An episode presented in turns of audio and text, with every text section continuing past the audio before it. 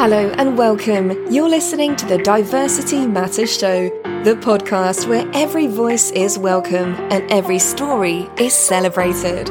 Join Mike and his guest as they deep dive into the heart of inclusion, equity, and diversity.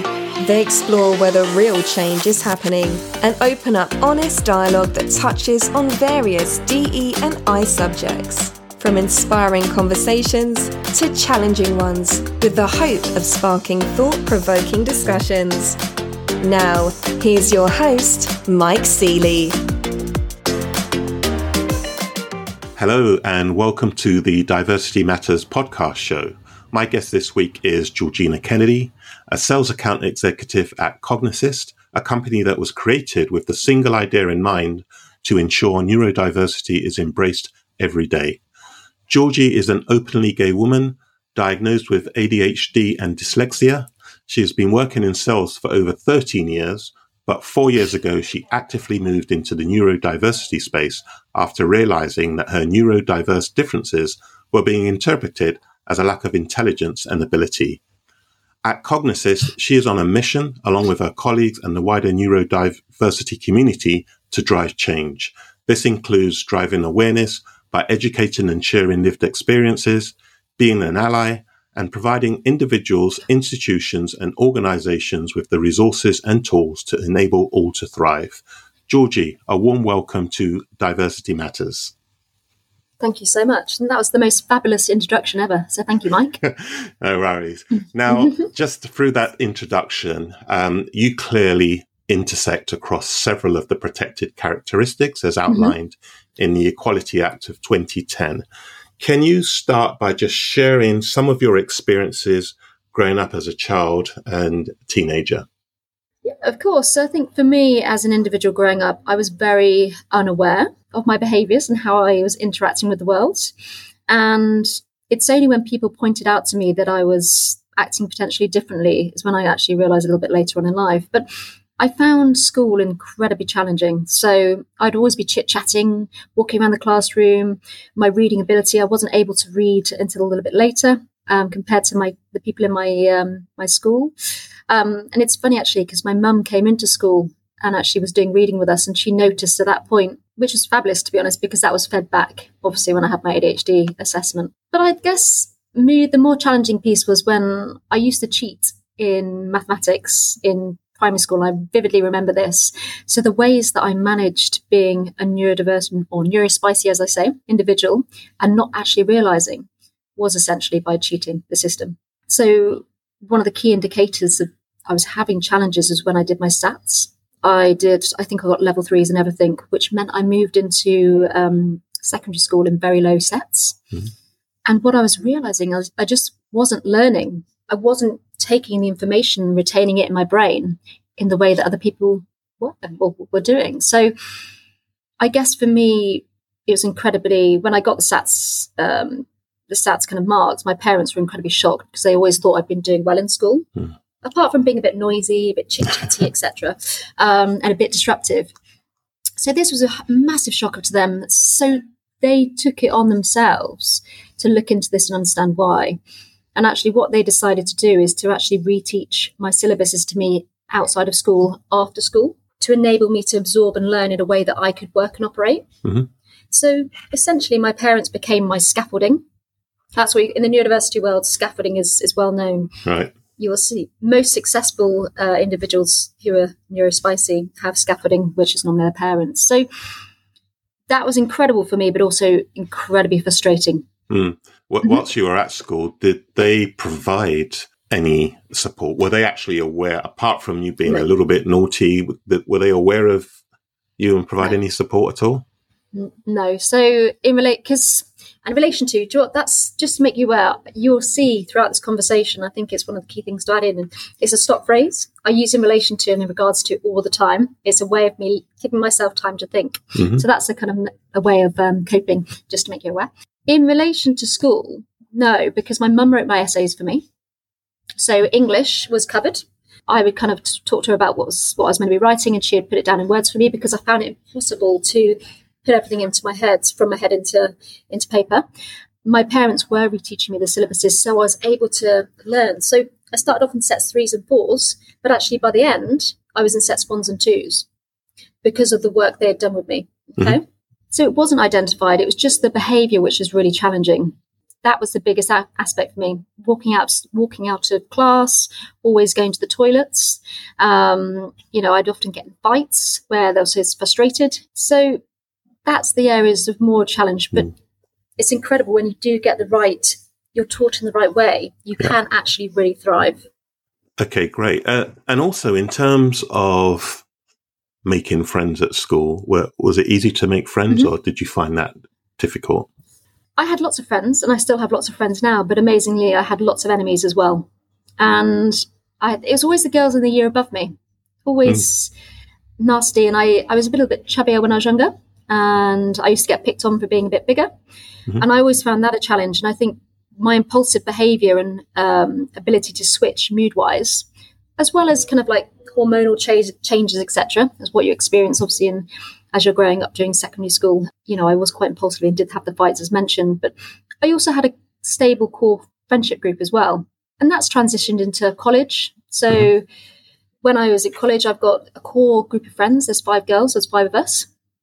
And I think, as I, I wrote in my article recently, it was one of those friends that I actually turned around and said, George, you're actually gay. And I was like, oh, that she had to, I can't identify myself. I wasn't aware of myself and that I was. Mm-hmm. And it took her to tell me.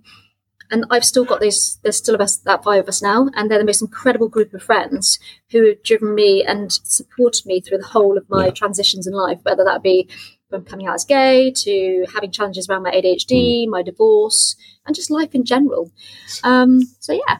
So, tell me, what was it that your friend saw in you that said that you were gay? And once she actually told you that, that was it like a light bulb that came on for you? Did you oh acknowledge God. it immediately, or you know, how how did you take it that? All clicked in, right, all clicked into place. I said, ah, that's what it is.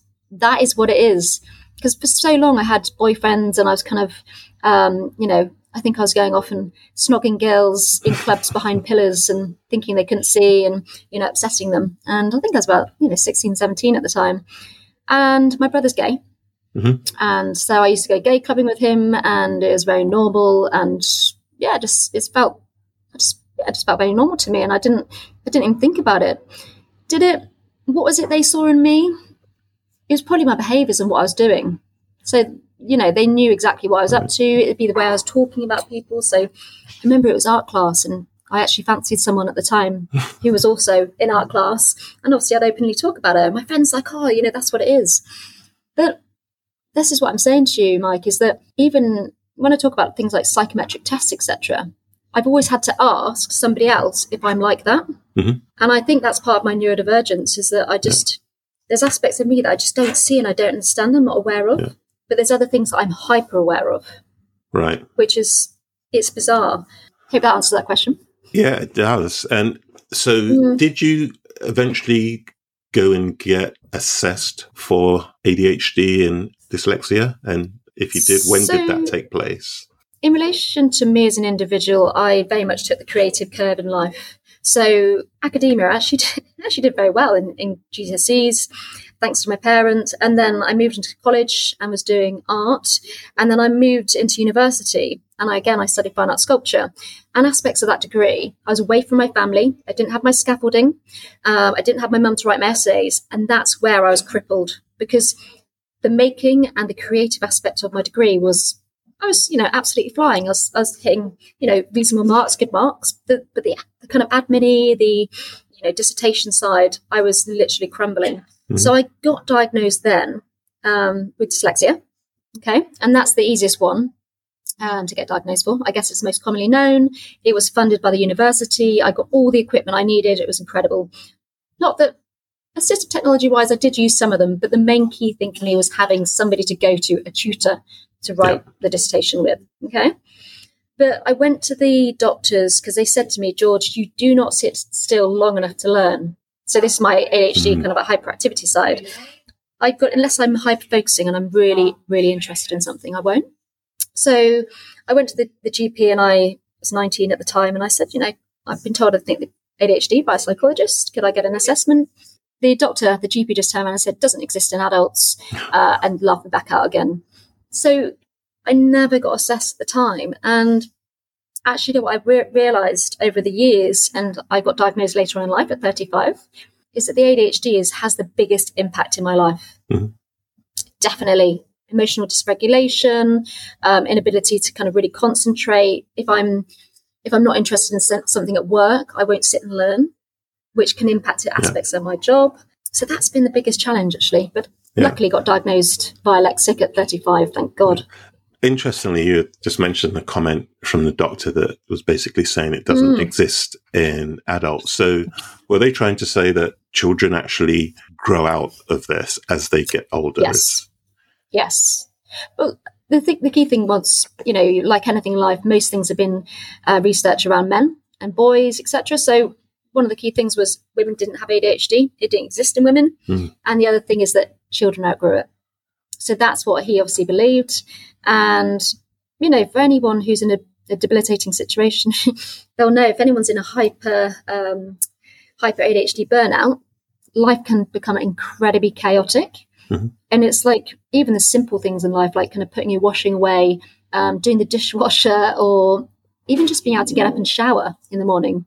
When you're in ADHD kind of hyper, you're like, you just can't do any of it. Mm. And your brain becomes an absolute scramble. So there was aspects of my university course where I felt like that.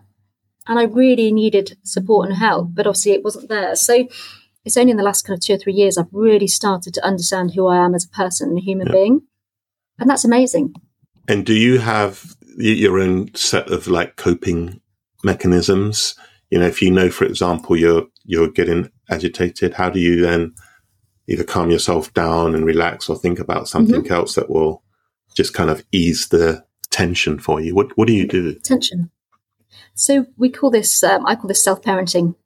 and I've got a friend that recently said they're not self parenting at the moment, which I'm not actually at the moment. I need to be. So self parenting for me is breath work. Breath work is the most incredible thing that's changed my life and my energy.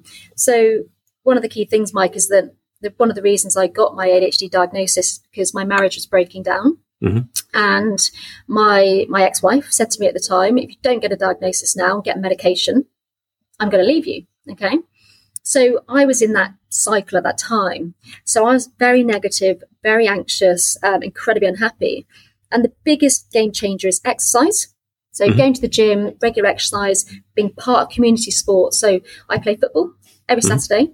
Okay. It's my routine. So I think there's I think there's some autistic traits in there as well with me because I love routine. I love know what's coming yeah. up and I love to plan. so that every Saturday keeps me absolutely sane. But also you meet a variety of women, often who are gay as well. Also, you know, it opens you up to kind of the different generations. So it's kind of multi generational, which is is fantastic. Yeah. But it's just having that community around you.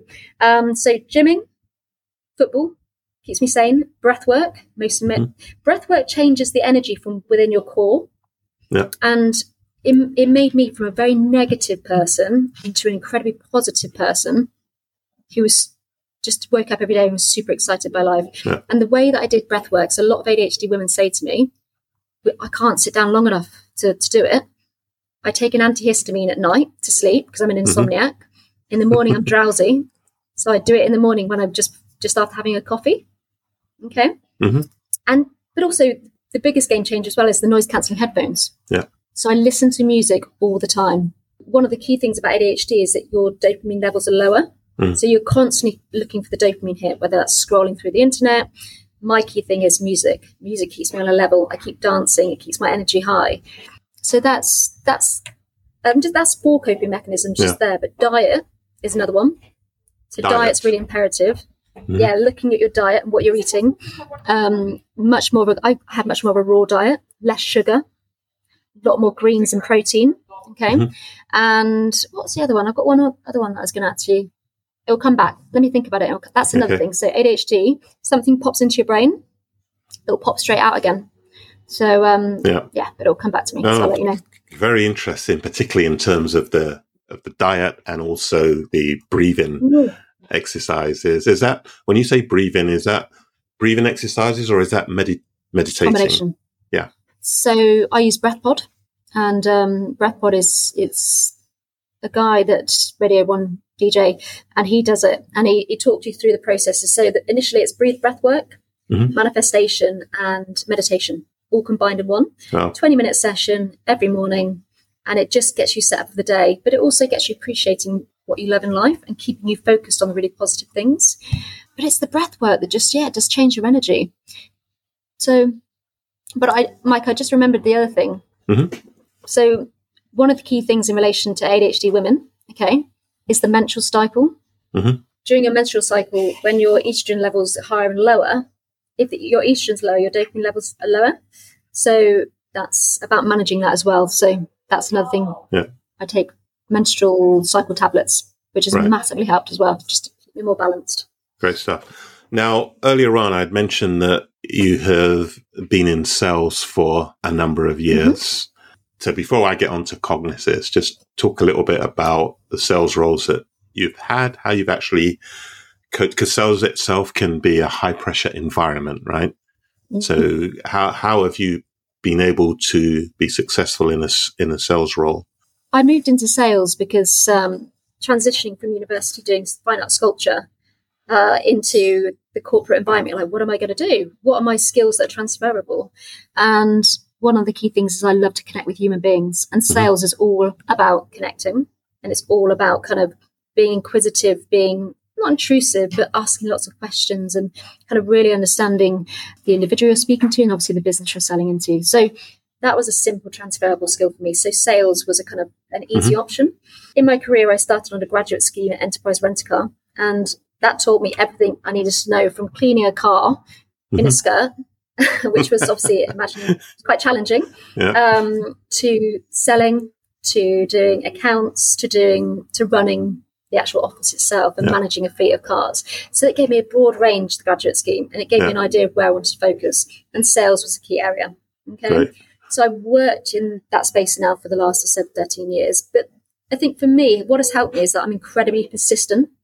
Mhm. So one of the things, again, it's a, a key selling point or a USP for an ADHD is the persistence, the persistence inside you. You never want to, you never want to stop. You're always seeking to hit and Yeah. be the best where possible. I guess that's what's keep me kept me going. And ADHD is a fantastic in an emergency or stressful situation. You're very practical. So I guess when it gets really heated um, and you're feeling incredibly stressed, you just go into practical mode and keep it quite methodical. Right. And that's that's how I focus and, and work. But I don't like targets. I don't think anyone does. Yeah. Yeah. You know, Now, one of the things that um, I also mentioned was that Hmm. because that you have ADHD and you are dyslexic, that people Mhm.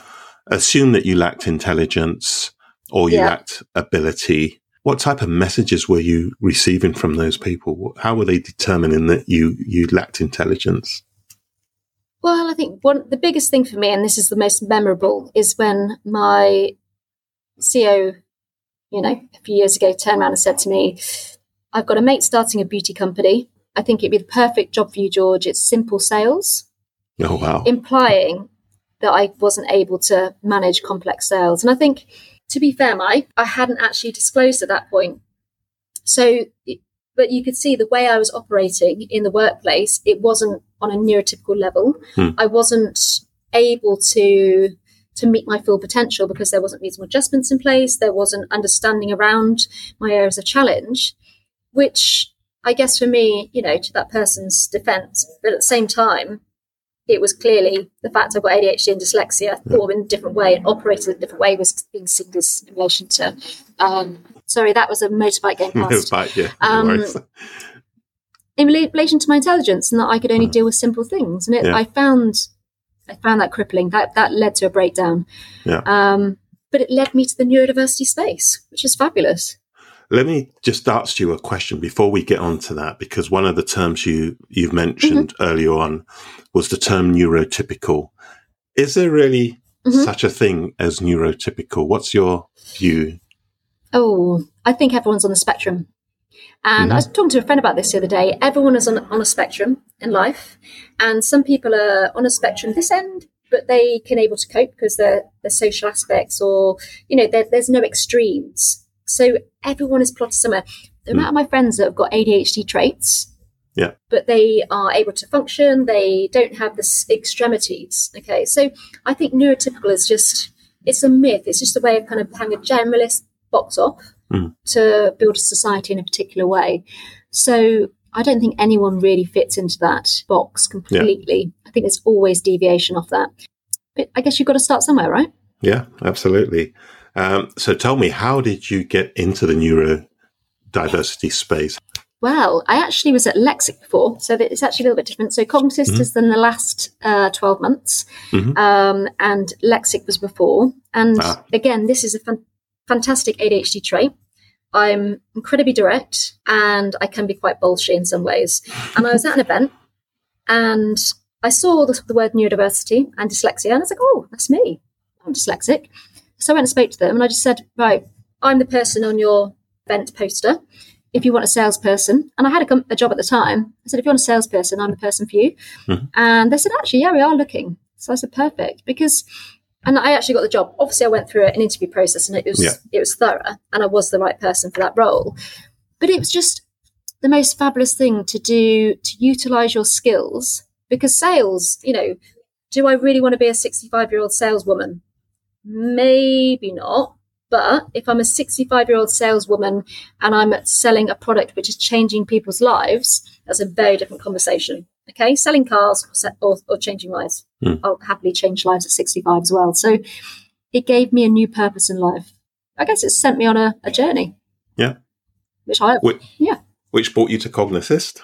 which has brought me to Cognassist, Yeah. yes, because in relation to neurod- the neurodiversity space, what I can see is awareness grows. More and more people are coming forward and say, "Oh, that's me, actually. Well, that's me." Mm. So, you know, very quickly you see the one in seven. it's probably like more like one in four, one in five. Okay, and if everyone wants a diagnostic assessment, that means the waiting time gets longer, the cost gets more expensive, and actually, do we need to all be boxed in? if society changes, labels become less important. Mhm. People just people are just people, right?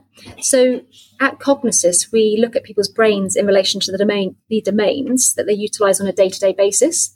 So we look at areas of strength and challenge. So it's a screener and we provide adjustments for people who have areas of challenge. We say, well, these are the adjustments you are required for this this brain type or this domain challenge area. And that's what we do. So we don't label, we just provide insight into people's brains, democratize brain data, Mhm. provide adjustments. And it's AI and it's using technology and it's online. It takes 30 minutes. You don't, you're not reliant on human beings. So for me, it seems like the next step in life in regards to this, where this is moving, this space. Hence why I moved here. So, so Cognassist do this this screening.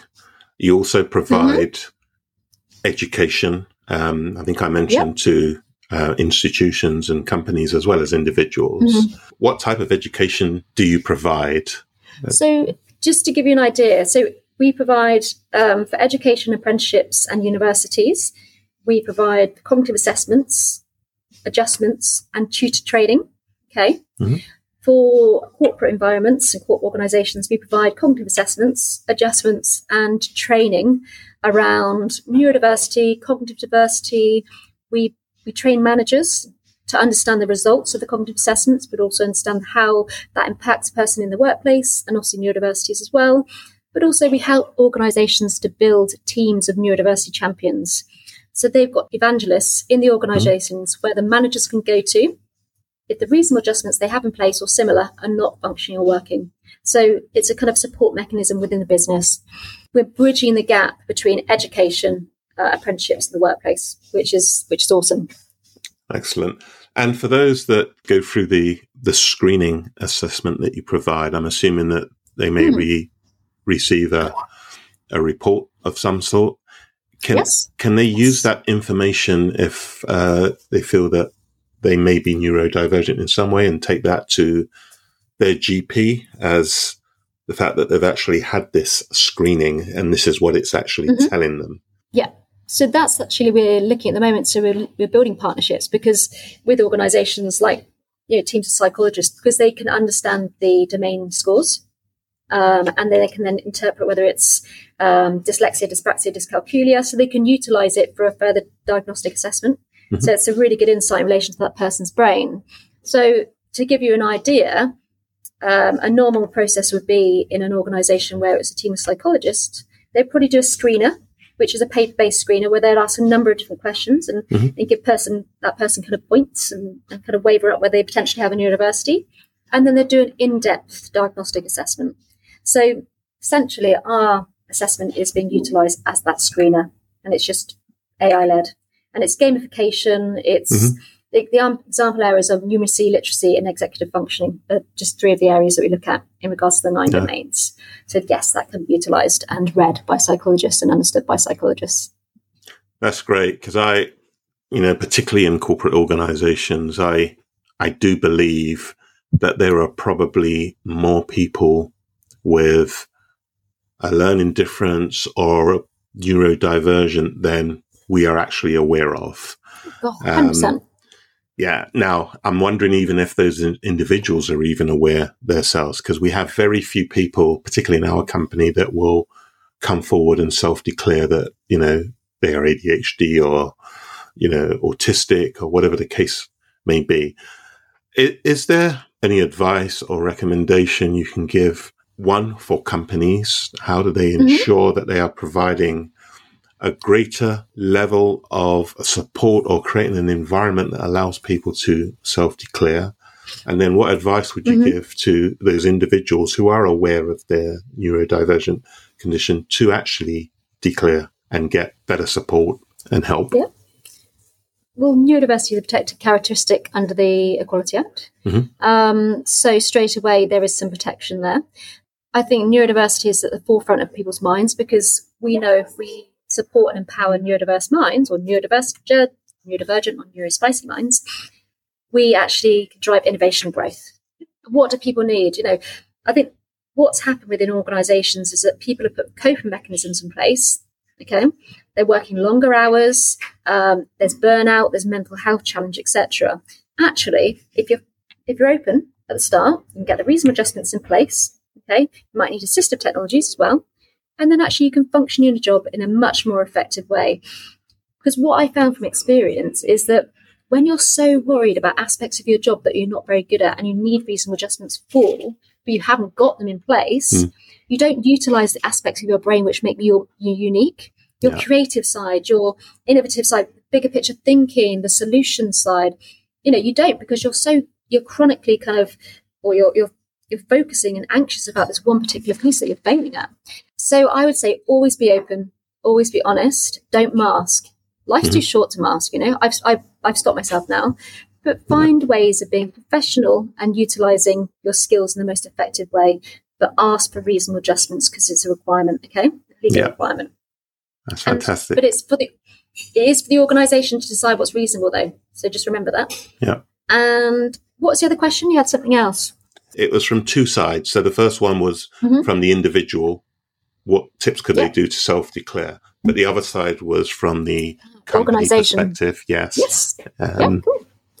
No, that's I've got some. So in relation to the the companies, so I when I ever speak to an organisation on the phone, I say to them the first thing I've done today is Google your company name mm-hmm. and neurodiversity.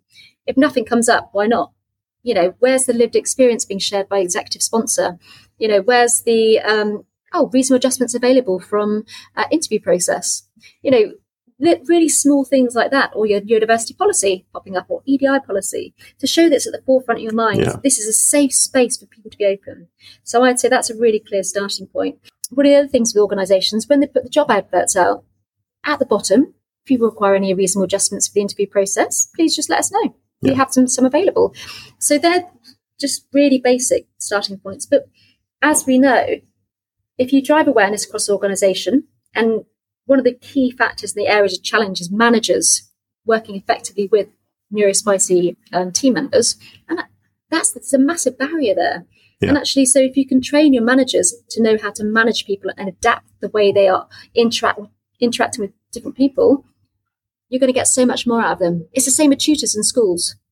Mm-hmm. You know, if you can if you can recommend to the tutor that they work with students in different ways and adapt them, then actually it's it's yeah. more effective for everyone. So education and learning about different human being types is the key. So always start off with awareness training, but make sure you have a reasonable adjustments process in place. Yeah. So when the person puts their hand up and says, "Yes, that's me," you you've got a journey to take that person on so they don't get upset. So that's just starting points, Mike. Great. I love the term neurospicy.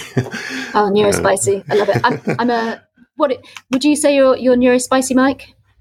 Maybe I don't know, and maybe, maybe I can find out one day. But uh, maybe, yeah, that's interesting. Well, uh, you also touched on um, tutors and and schools, yeah. and, um, and I don't believe there is enough support and help in schools. And funny enough, in my next episode, I'm going to mm. talk about neurodiversity through the eyes of a parent. Um, oh, so wow. that'll be okay. interesting. But of course, I think it's easier to diagnose children more so these days if the mm-hmm. school or the education authority are really focused on helping to identify students mm-hmm. who are neurodivergent. But I believe that there are lots that don't. And maybe some of the things that get in the way of that is budgets and finances, you know, and how schools mm-hmm. are run.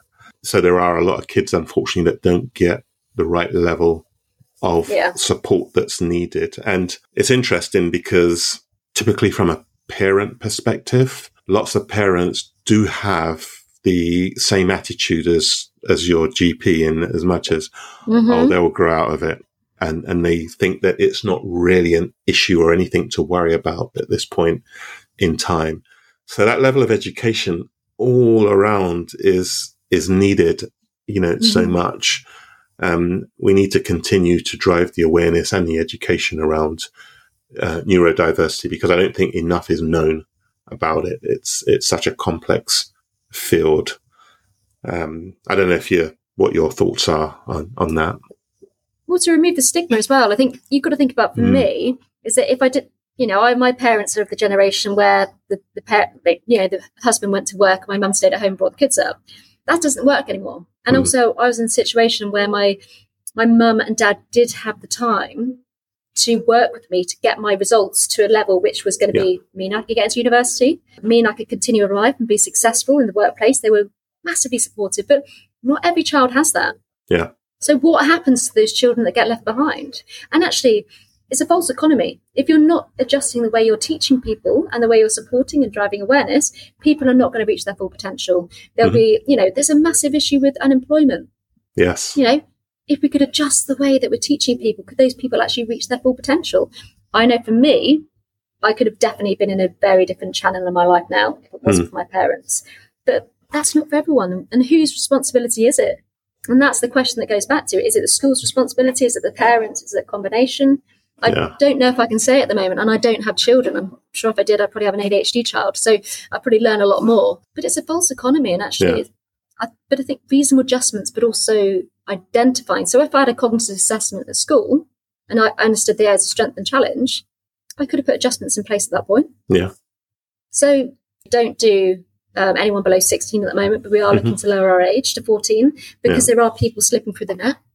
Now, with your yourself in particular, um, mm-hmm. you know, it's almost like you have embraced your own neurodivergent. You mm-hmm. you use it as your your superpower. I'm wondering how many people, because you mentioned the term stigma, how oh, many people are embracing their neurodivergence and using it for their own level of creativity and, and strength versus those that are masking, right? Who are mm-hmm. hiding that. And I think, as you mentioned earlier on, maybe cheating their way through things, pretending that, you know, they can read or pretending that they understand numbers. Do you think that's a, a huge challenge to overcome for a lot of people? I think so, but I think people that's I think in life people find their own coping mechanisms and that mm. is what's happened. But again, I don't think those people necessarily achieve what they achieve. Yeah. Um, in relation to stigma, there still is, and you know, we're talking about intersectionality today as well. Yeah. And just something I experienced on the gay side the other day about, you know, my sexuality. I was with my family.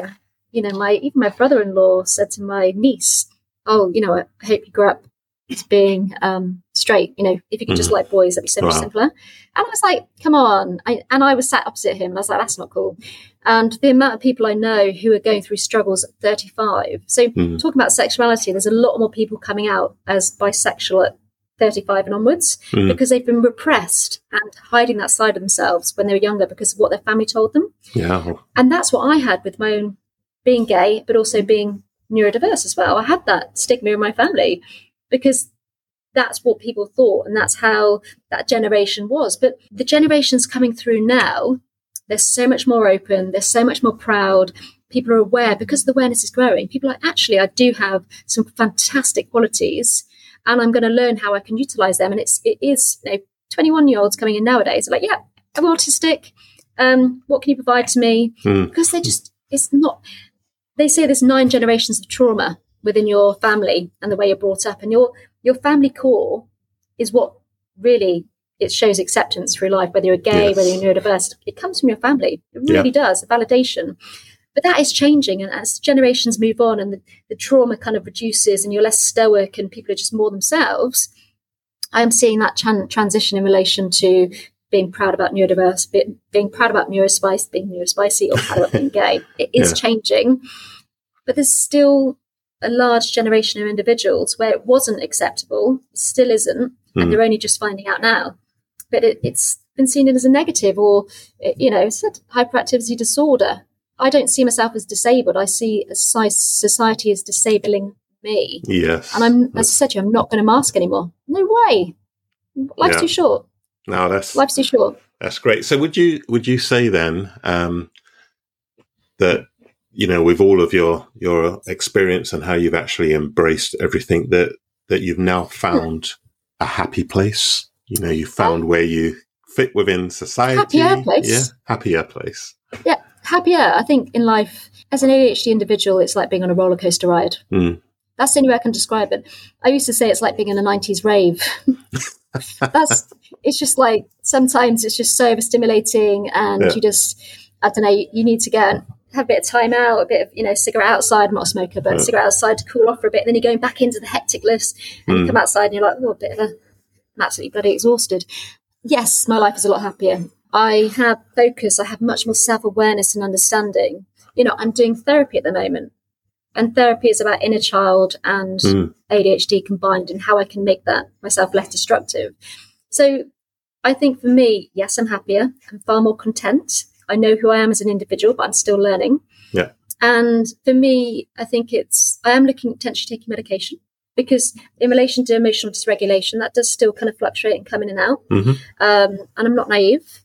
Um, but I'm also starting an ADHD women's group next week Oh, wow. and which is awesome but i'm also petrified because creating a process myself so but i'm definitely far more confident in my ability and i Mhm. don't my imposter syndrome is reduced massively right. um, That's great. which is amazing Yeah. I, i'm think give me another five years and i'll be even even happier Fantastic. I I was actually going to ask the question. You Hmm. know, what what is next for you? Where do you where do you see yourself? I mean, you're you're currently at Cognassist. Uh, sounds like a Mhm. great company providing you know fantastic awareness and education and helping people to embrace uh, neurodiversity. But what does that mean for you? What's the next steps for you personally? Yeah. So I have a five year vision. So I'm, I'm working with a, a coach at the moment, uh, a life coach, which is fab. And my next five years, I in the next five years, I want to do, be doing ADHD retreats.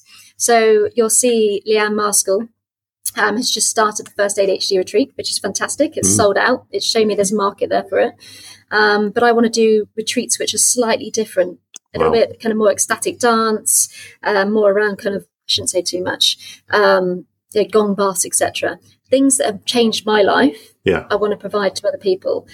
I think that's kind of my five year desire. But obviously, you know, I'll continue to work in this space Yeah. and penetrate the B2B market and continue changing. There are so many companies that aren't doing enough at the moment. Mm. So there's so much for me to go at in the next five years. But, you know, hopefully on the side I'll be able to do the retreats as well. So in life, I think, I don't know about you, Mike, but there's a lot of people at 37 that come to a turning point and like, what is the point of life? What is my purpose? Mm. And I, I found myself and many of my other friends going through that, that situation at the moment. ADHD and neurodiversity has been one of my main focuses, which is fabulous. Yeah. But it's like, what is the next purpose and what is the next thing I can do to build on that? And that's, I'm hoping more specifically focusing on women with ADHD can help help with that kind of purpose in life. So that's that's my plan. That's brilliant. That is absolutely uh, mm. fantastic. And you know, obviously we're we're coming up to the end of the show. I could talk to you for much much longer, but I really want to take the opportunity to thank you first for sharing your own personal experiences, for being very open mm-hmm. and candid. But I think the work that you're doing that will help other people and even, you know, what you've shared on, on this particular show, I'm sure many people will resonate uh, mm-hmm. with it. And I just wish you every success in the future with everything that you're doing and with your five year plan. I would love to see that come to fruition. Um, Fingers crossed. The retreats, yeah. So good luck with everything. And mm-hmm. once again, thank you for being a guest on the show. Yeah, that's great. Thanks, Mike. Thanks, you too. Great. You take care. Bye for now. Take care.